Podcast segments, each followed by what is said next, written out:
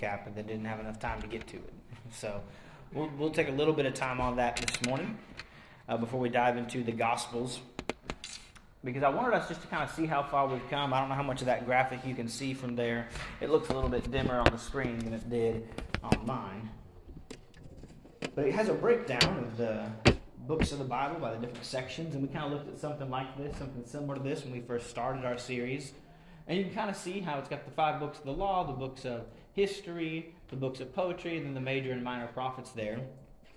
And I do that just to kind of visualize where we're at. Um, I asked last week some question along the lines of how would you, you know, summarize the, the story of the Old Testament in terms of just introducing somebody before reading the New Testament. If you jumped into the New Testament studying it by itself, how would you summarize the story of the Old Testament? And then I think I asked that question and we never got back around to it. So I was going to see if anybody wanted to take a stab at that before we give our recap here in just a couple minutes. For a couple minutes, I'll say that. Yeah, the creation of the earth, and it also tells of Jesus coming to earth and giving his life for our sins. Okay.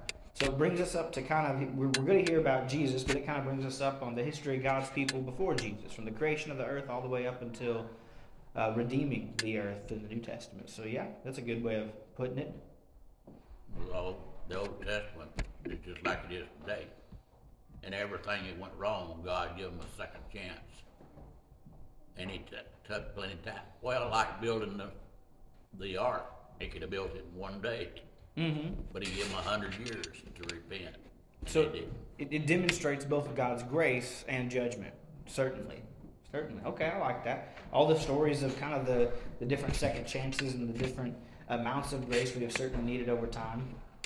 I wanted to look at just a couple verses to kind of summarize some of these big sections because I want to also take a little bit of time because so we're going to dive into the Gospels this week. We'll kind of get into the introduction. We won't get into the specifics probably of Matthew just yet. We'll probably just mostly get through our introduction to it. But I want us to to kind of also refocus and just sort of restate the purpose of our class when we started.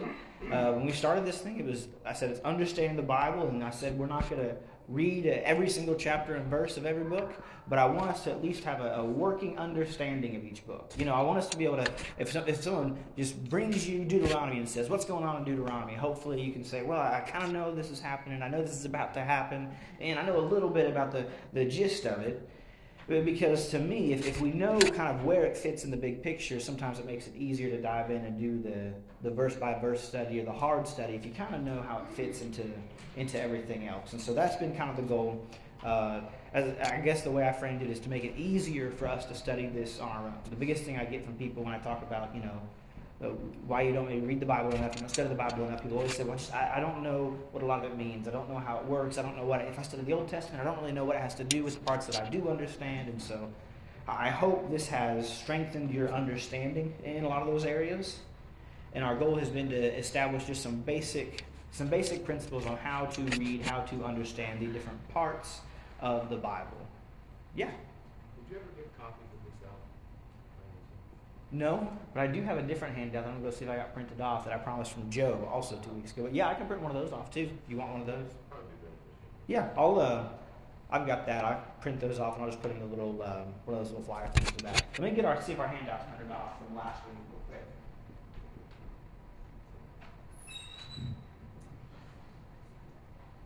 I was looking to see if I something I got everything I can check in.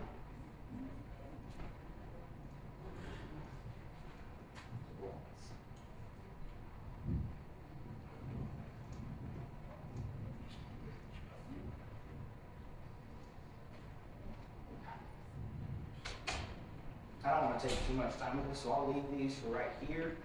Um, I'll probably put them to the back after class. But these were, I showed it on the screen a couple weeks ago, the outline of Job. I said I just thought it breaks it down really good, has the different sections and the different parts of it. And I totally forgot about it last week. Can't believe none of you reminded me. But um, that's there. I'll put that back there. Yeah, I'll get a little graphic of those breakdowns. So we've got the law, and I had a passage I just wanted us to read from the law. I picked just a couple verses. Like I said, we won't take a ton of time with this, but just to sort of give us, remind us of some of the big ideas as we move into the New Testament. Someone could read for us Exodus 34, verse 6 and 7. And as someone is turning there, we'll just talk about those books of the law. They give us the origin of God's people, they give us some of the first covenants. This idea of covenant comes from these laws, right? Covenant with Noah, the covenant with Abraham, of course, the covenant with Moses. And then, of course, the books of the law give us the giving of the law. But there's this key verse from Exodus 34 6, 34 6 and 7, where God describes himself, and it's very important. It gets referenced a lot. So if someone has that, to go ahead and read for us. Uh, Exodus 34, verse 6 and 7. And the Lord passed before him and proclaimed, The Lord, the Lord God, merciful and gracious, long-suffering and abounding in goodness and truth, keeping mercy for thousands, forgiving iniquity and transgression and sin, by no means clearing the guilty, visiting the iniquity of the fathers upon the children and the children's children to the third and fourth generation. So, just some quick context of that little verse.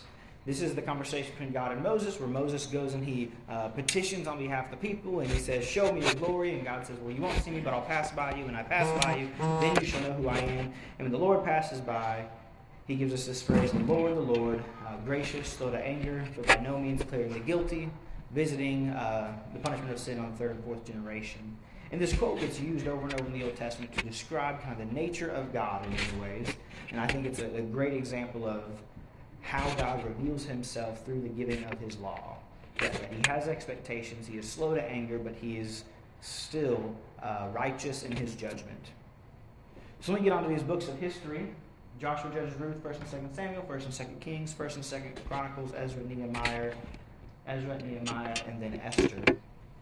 And the books of history tell us uh, about the, the consequences of the unfolding of the covenant, the, the unfolding of the law, the application of the law as they come into the promised land. I would, I would kind of view this as the rise and fall of the kingdom of Israel and Judah. Because they come into the promised land, they, they take it in, in spite of some of the misgivings and the, the pitfalls along the way. They take it, they establish a kingdom, they establish uh, a foothold there, and that lasts for seemingly all of about 30 seconds before things begin to unravel. And so the, the books of the history kind of tell us about the really, really, that's where we really dive into the specific kind of the history of God's people. We talk about the Old Testament as a story of God's people. The books of history, as you might imagine, are where the heart of that history is. Uh, someone could read for us Joshua 24, verse 14 and 15. I think these are just some key verses that sort of remind us of the themes the ideas from these big sections of Scripture. Joshua 24, verse 14 and 15.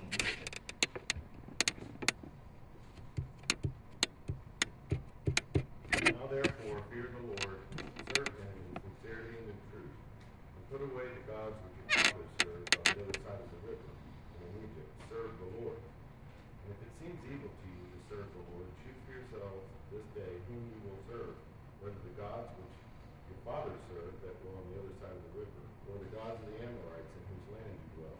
But as for me and my house, we will serve the Lord. Amen. So we probably know this passage before, right?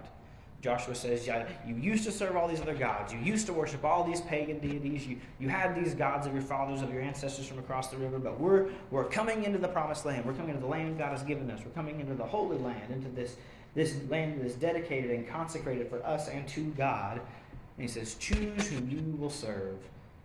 But as for me and my house, we will serve the Lord. And so as we studied First and Second Samuel, First and Second Kings, First and Second all these these kind of these history books, we saw that when when the people followed the will of God, what happened? Things worked out.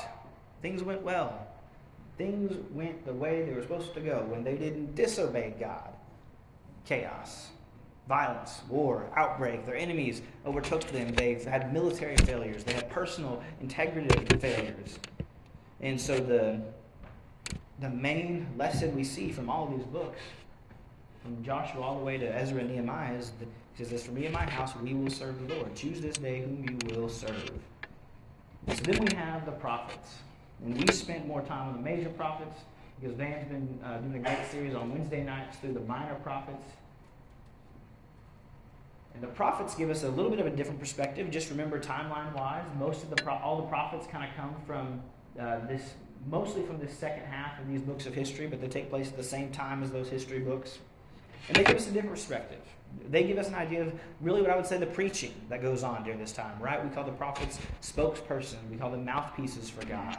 They delivered God's word to God's people. And so to me, it's kind of like knowing the sermons or the preaching that went on at the time of these different events in Israel's history. And so it's just another perspective on the history of Israel and Judah. Um, and just a, just a note, again, on sort of the timeline, we have some some of these are from when Israel was in captivity, and it's also contains some of the only part of Scripture that was after the exile. So I, I meant to say this, but the, the major event from the books of the laws, of course, the Exodus, where they flee Egypt, and then I would say the major event from the books of history, as we've talked about, is that is that Babylonian exile, where the people they just kind of thought that as long as they were from the right bloodline, as long as they were Israelites, as long as they were Judahites, they were they were good. And for generations and generations, God says, No, repent or you will die. Repent or your enemies will be brought to your doorstep. And they don't. And so what happens? Well, they, they finally get destroyed and they get carried off. And, and we see this, this fracturing of Israel's people. We talked about this. This is why it seems like the prophets kind of feel all over the place, a little bit harder to follow, a little bit harder to read than maybe 1st and 2nd Samuel, 1st and 2nd Kings. Because after the exile, we kind of have three groups. We have those groups that, were, uh, that stayed behind in Jerusalem we have the groups that were hauled off to Babylon, and then we have much later the groups that came back, that remnant that returned, and the rebuilding that happens. And so there's there's all these different perspectives, and the prophets really do a good job of filling out a lot of those different perspectives on those events. Someone read for us Amos 5, verse 4 through 6. I think here Amos sums up a lot of the preaching that we see from the prophets right here in Amos 5, verse 4 through 6.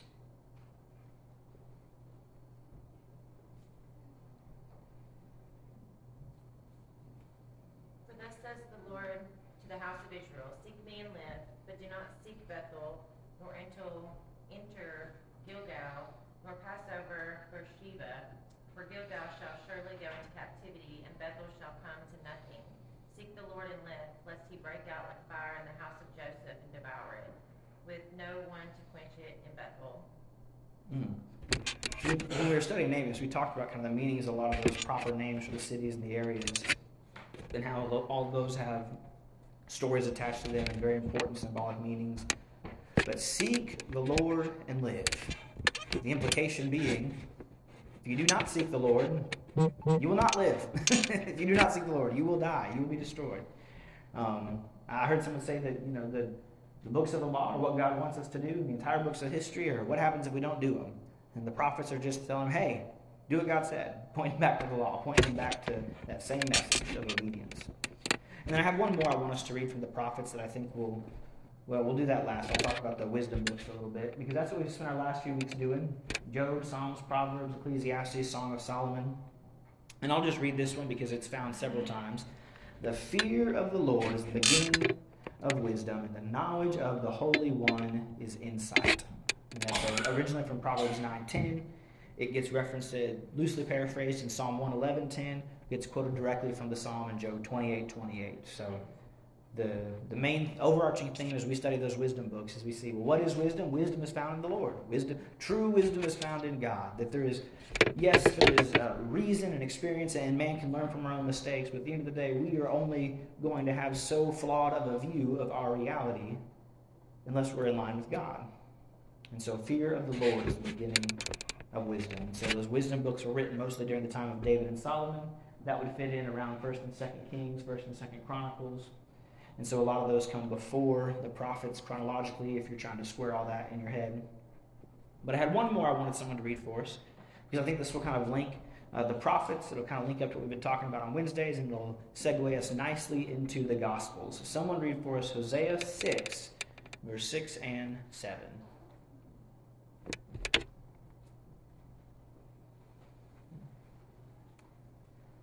It's Hosea chapter 6, verse 6 and 7.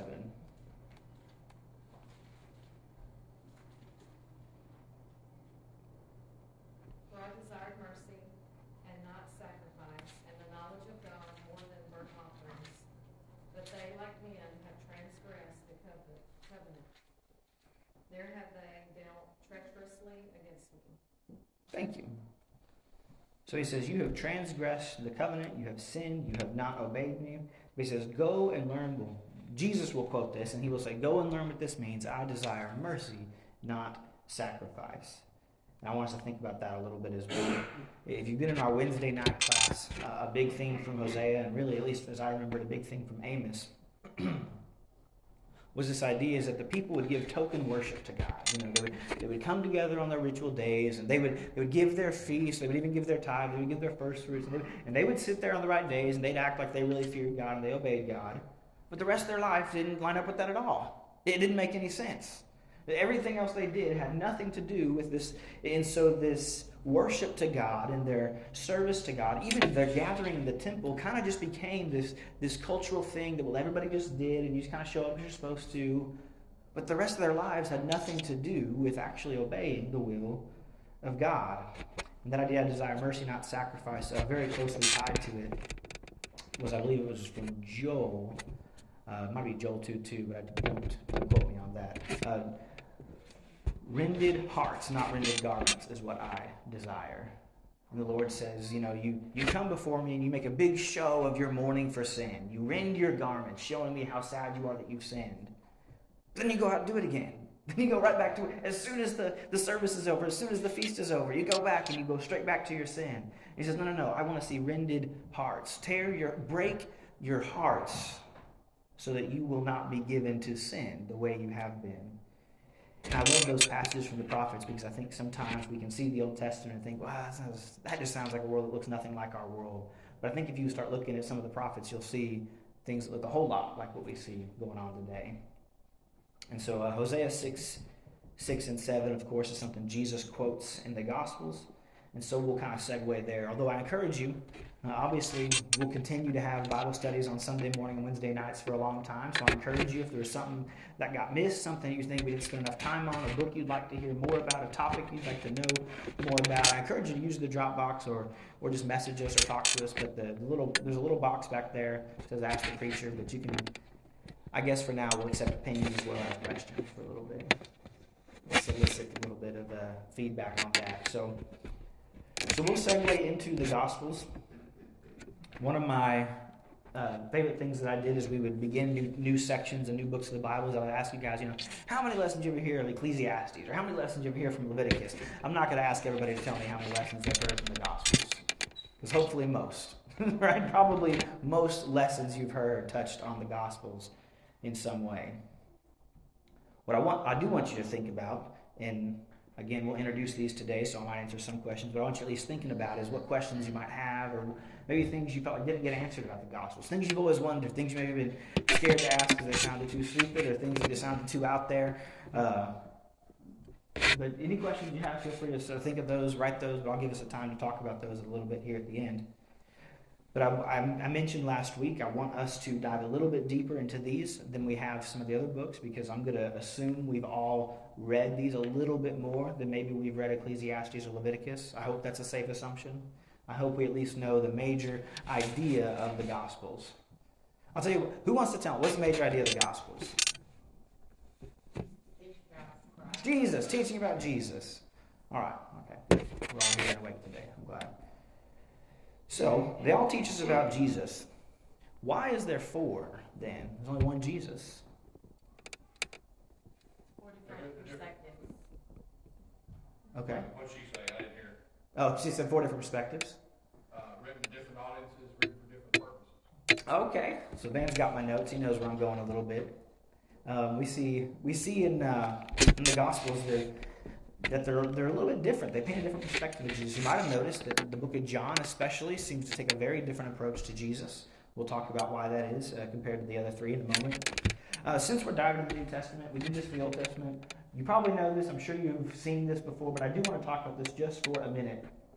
Each gospel is teaching to different audience, different bunch of people. Yeah. So uh, if, if we look at them, we can find evidence that it seems that we'll just go ahead and say this since a couple of y'all mentioned it. That Matthew seems written to the Jews, uh, Mark seems written to the Romans, Luke seems written to the Gentiles, to the outcasts, to the nations, and then John actually just tells us this is written to all those who would believe. And so we'll uh, we'll talk about why that is If you've maybe heard that before, we'll talk exactly about why that is when we dive into our study. But I wanted to say this off the top. Just as the Old Testament is broken down into sections, the New Testament is broken down into sections. Uh, we have the four Gospels that tell us about Jesus, of course. We only have one book of history, and that is Acts. Um, we'll be preaching a little bit from Acts in our sermon today, and I've always joked in the church sometimes we see Acts as our book. You know, this is where the church began. This is where a lot of our patterns for what the church looks like comes from, and that is because if you look it here, we got like 12 books of history. Well, in the New Testament, we just have one. Thankfully, it's very long, so but it, we see a lot of uh, information about the church in the book of Acts. And then, of course, we have the letters to the churches. Uh, Paul's letters to specific churches right here, and the ones that are called the general epistles. Those just means those are written either by people to all the churches, and those are kind of named after who wrote them. These are named to who they are written to. And I say that because you might remember when we were studying the Old Testament, I talked about how if you're going to study the prophets or you're going to study the books of history, you need to understand the law. Why?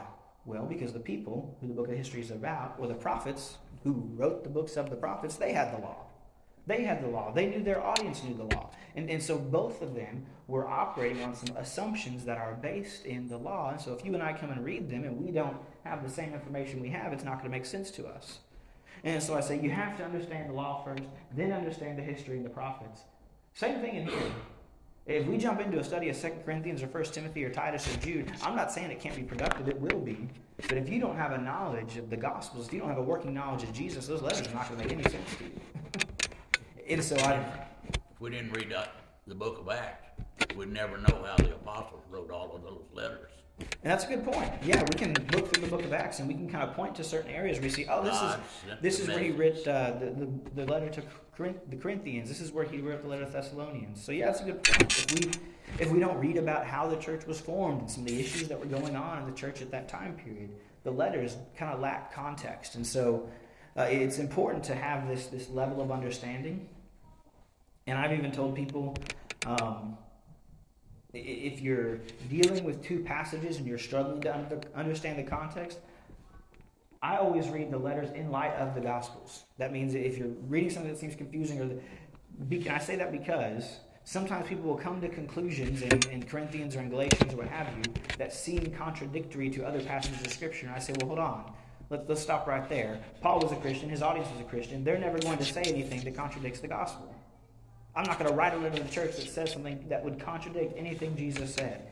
And so, if that is ever a question of interpretation, you can throw that out the window. It's not logical. It doesn't make sense. And so, there's there's this level that we kind of have to have an understanding. And so, as we start our study of the New Testament, where else do we begin than with the Gospels?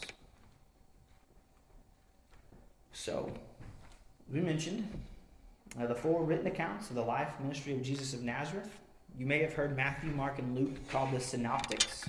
Uh, this just means they see together. Matthew and Mark and Matthew, Mark, and Luke follow a similar pattern. They follow similar perspectives. They kind of talk about Jesus in somewhat of a similar way, and we'll talk about what I mean by that later. Uh, but John takes a different perspective, very intentionally. Uh, John talks his he selects very specific scenes from Jesus' life. If we looked at the length of them, Matthew and Luke are both really long. Mark is very quick. Maybe he maybe Mark is the gospel to the impatient. I'm not sure.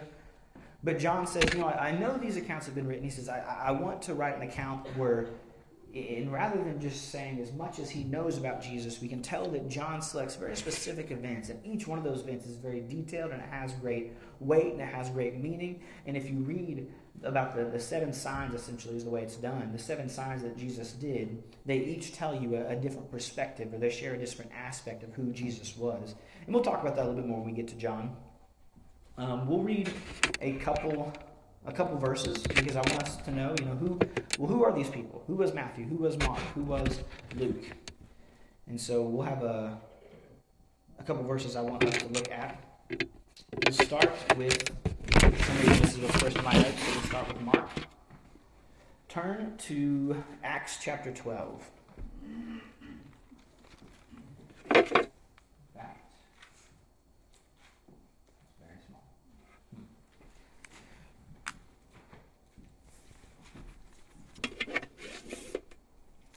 And someone gets there before I do, someone read for us Acts chapter 12, verse 12.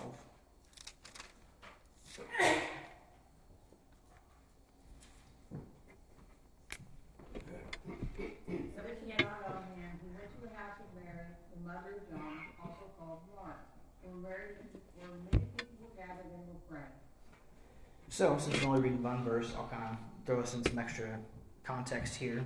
Uh, Peter was rescued. He's coming back to the church, and Peter comes to the house of Mary, the mother of John, whose other name was Mark. And you may say, well, why on earth do these people all have three names? Well, uh, I'm going to wager most of us in here probably have three names, for starters. But actually, it was very common at that time for the people in distant land to have their Hebrew name and to have a Greek name. We won't dive off too much into the linguistics behind all that. Uh, but Mark is probably the same, very likely the same John Mark who is mentioned as a companion of Peter, sometimes with Paul, but he's mostly affiliated with Peter. Um, he's mentioned here in verse 12, he's mentioned a little bit further down in verse 25 when that chapter concludes. It says, And Barnabas and Saul returned from Jerusalem when they had completed their service, bringing with them John, whose other name was Mark. And he gets mentioned also in Acts 15, just as Acts talks about the, the missionary adventures of Peter and Paul and some of the apostles and the early church. Mark actually gets mentioned if you've heard of this, this conflict between Paul and Barnabas that happens at the end of Acts 15. Uh, the three names are mentioned uh, John, Mark, Barnabas, and Paul, and there's this disagreement over who should be taken with them on what, and, and so they decide to go their separate ways. But very likely, Mark, who wrote the gospel according to Mark, is the same John Mark who is this traveling companion with Peter and Paul, and this would have certainly uh, influenced and inspired some of his some of his writing, his perspective on Jesus. His mother Mary was Barnabas' sister, making him Barnabas. Oh, I did not know that. Nice, that's a good fun fact. Well, and you reminded me, I didn't even say, say this, but I say that in Acts chapter 12 because Peter is rescued really from imprisonment, kind of chasing, fearing death, and he flees to this, this family's house, and so I think that tells us that uh, Peter and this man John Mark are very close. Um, if I'm just out of jail, there's a very short list of people whose house I'm coming to, just so y'all know. If you're just escaping uh, threats of the authorities, you're probably going to someone who you trust very closely and you know very well. And then we have Matthew slash Levi. We'll flip over to the, the calling of Matthew in Matthew.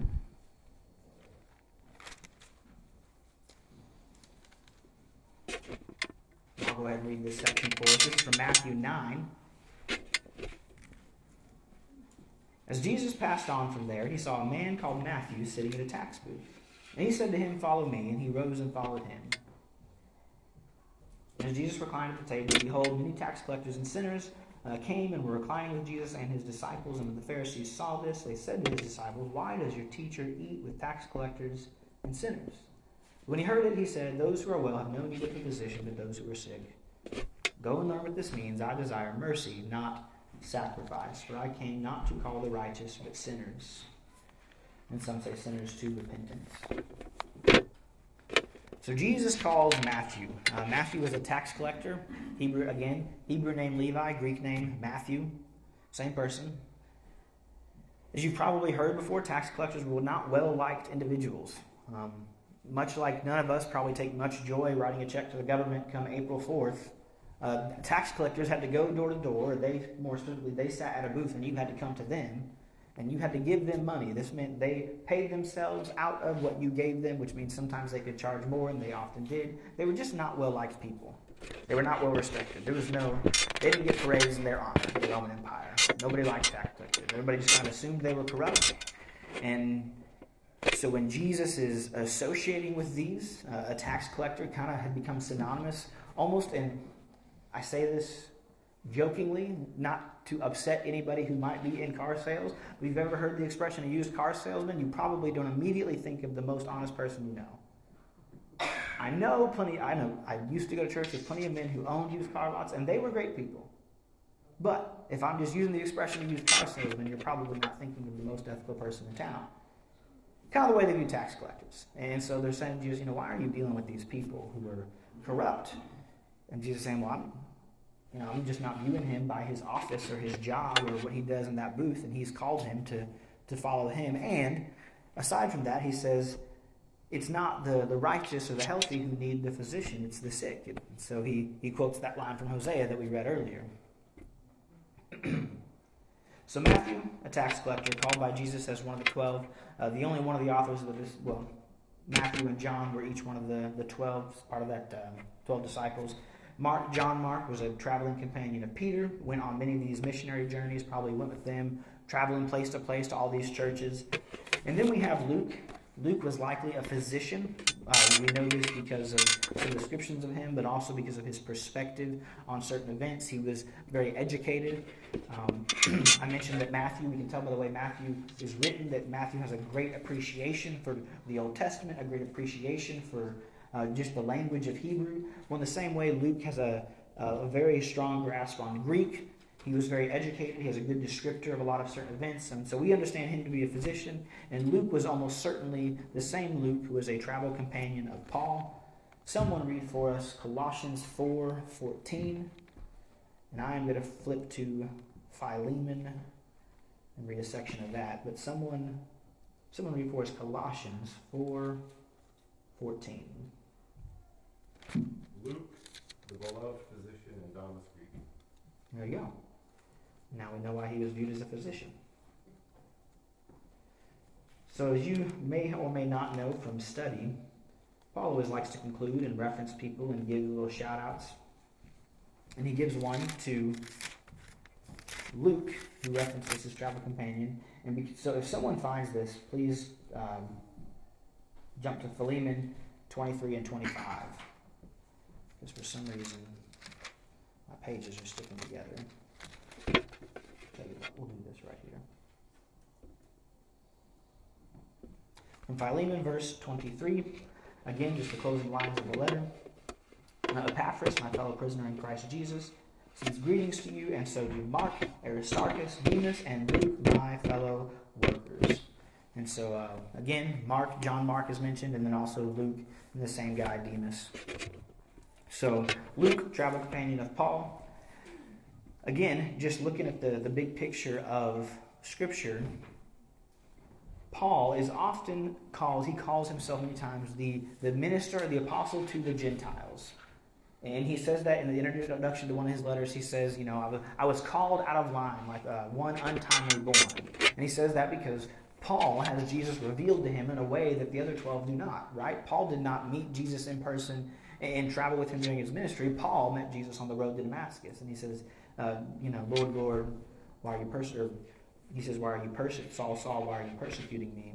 And Saul calls him Lord, and he has this interaction. He, he even describes in some of his letters of being taken up and being kind of given this vision of, of heaven, being given this, this heavenly knowledge of who Jesus was, maybe a full revelation of what was going on, we're not sure. But Paul talks about meeting Jesus and being called by Jesus, and he describes himself as a minister to the Gentiles. And we see this in Acts, where he goes to the Jews and the Jews reject him. So he as often goes to the Gentiles. I say that because, for many reasons, Luke's gospel, Luke, traveling companion of Paul, also viewed as the gospel to the Gentiles. Uh, we'll see this that Luke also writes heavily to the outcasts. Luke features more women in Jesus' ministry than any other gospel. Uh, Luke is the, I think I would call it the gospel to the outcasts in all forms. That's the, the, the, poor, the women, and the Gentiles. And that's no offense to women and Gentiles, but if you were a Jewish man, you were seen as the religious audience at the time. Matthew kind of writes to them. Matthew uses the Old Testament. He uses the language of the Hebrew. He uses all of that stuff from the Old Testament very heavily. Luke writes this gospel to the outcasts, to the people that the Jews might have traditionally neglected. Luke is the one that gives us all these stories about, for example, um, the Good Samaritan, right? The Good Samaritan man on the side of no other gospel has that. A lot of Luke's unique material pertains to that, that outcast crowd that would have been traditionally ignored by the Jews. Meanwhile, Matthew is very, very heavy in kingdom language. Uh, when we, on our Sunday morning kind of worship, when we first started preaching on the Sermon on the Mount, I mentioned Matthew 4:17, where Jesus says, "Repent, the kingdom is at hand." Matthew is loaded with kingdom language. Why? Because the Old Testament is loaded with kingdom language. So, questions, comments, thoughts so far? I know I'm probably throwing a lot of information at you. Let me see where I'm at on some of my slides here. I apologize. I think that is probably way too small to be useful. I'm going to have to fix that next week. But so Matthew, the tax collector, uh, Mark, the traveling companion of Peter, Luke, the physician, the traveling companion of Paul, and then John describes himself. I was joking with about this, but John describes himself as the disciple whom Jesus loved. And he does this a couple different times throughout his book. But someone read for us the just the last couple lines of John 21, verse 24 and 25. John chapter 21, verse 24 and 25.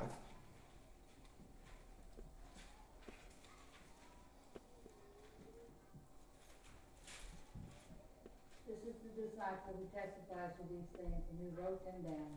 We know that his testimony is true.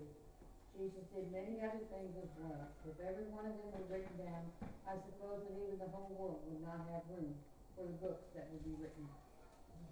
So I love this line. I love that. I love the way he ends his gospel. I like just that that claim that if if I wrote down everything Jesus did, I suppose the whole world could contain the books that would be written. In chapter twenty, I'll read from chapter twenty, verse thirty, because I told you John tells us we kind of guess from looking at the language and looking at the the way they talk about Jesus, we can understand what the purpose of Matthew and the purpose of Mark and the purpose of Luke is. Um, I told you John tells us explicitly his purpose. This is from John chapter 20, uh, verse 30. Now, Jesus did many other signs in the presence of the disciples, which are not written in this book, but these are written so that you may believe that Jesus is the Christ, the Son of God, and that by believing you may have life in his name. John seems to be implying. He says, I know there's books that have events about Jesus' life that I didn't include. That, that there's, Jesus did a lot of other stuff too. But he said, I, have chosen these because I, want, I have given you enough so that if you read my account, you will believe that Jesus is the Christ, which means the Messiah, the anointed one of God. He is the Son of God, so he is divine. He had divine power when he was here on earth. And that by believing, you may have life in his name. John uses this expression a lot that you may have life and have it more abundantly, that you may have everlasting life, of course, famously from John 3.16. And so John says, uh, I, I believe you will have, if you read my account of Jesus, not only will you know who he was, but I believe you will have a better life, both on this earth and the next, for having read about this person, Jesus, the Son of God. Questions, comments, thoughts on the gospel so far? Next week, we'll dive into uh, some of the major themes of Matthew. We'll talk about what it means for Matthew to be as a, a new Moses and what are the events are that uh, talk about that. We'll talk about that kingdom of heaven language and then how, how, the Gentiles fit into Matthew's gospel, and then we'll talk about Luke. We'll, we'll spend most of our time talking about Matthew and Luke because if you've ever noticed, uh, Matthew and Luke spend most of their time talking about Jesus compared to Mark. Mark is pretty short. Um, there's not a lot of things in Mark that are not in the other two. So we'll talk mostly about Matthew and Luke. Um, this kind of, I, I wanted to kind of say this, and I encourage you to ask questions if you have any, because this is probably the kind of stuff that I could talk about for days and days on end. And I imagine my tolerance for talking is much higher than your tolerance for listening. So I'll try to talk about the stuff you want to hear, answer the questions you have, and emphasize the stuff that you uh, are interested in. So, like I said, I strongly encourage you to ask questions and uh, either directly in class or in that little Dropbox. But just because I don't want to start another topic that we can't finish, we'll probably put a pin in that for now if there's no other questions or comments for today. Huh. Well, I guess just in time. All right. Well, thank you guys.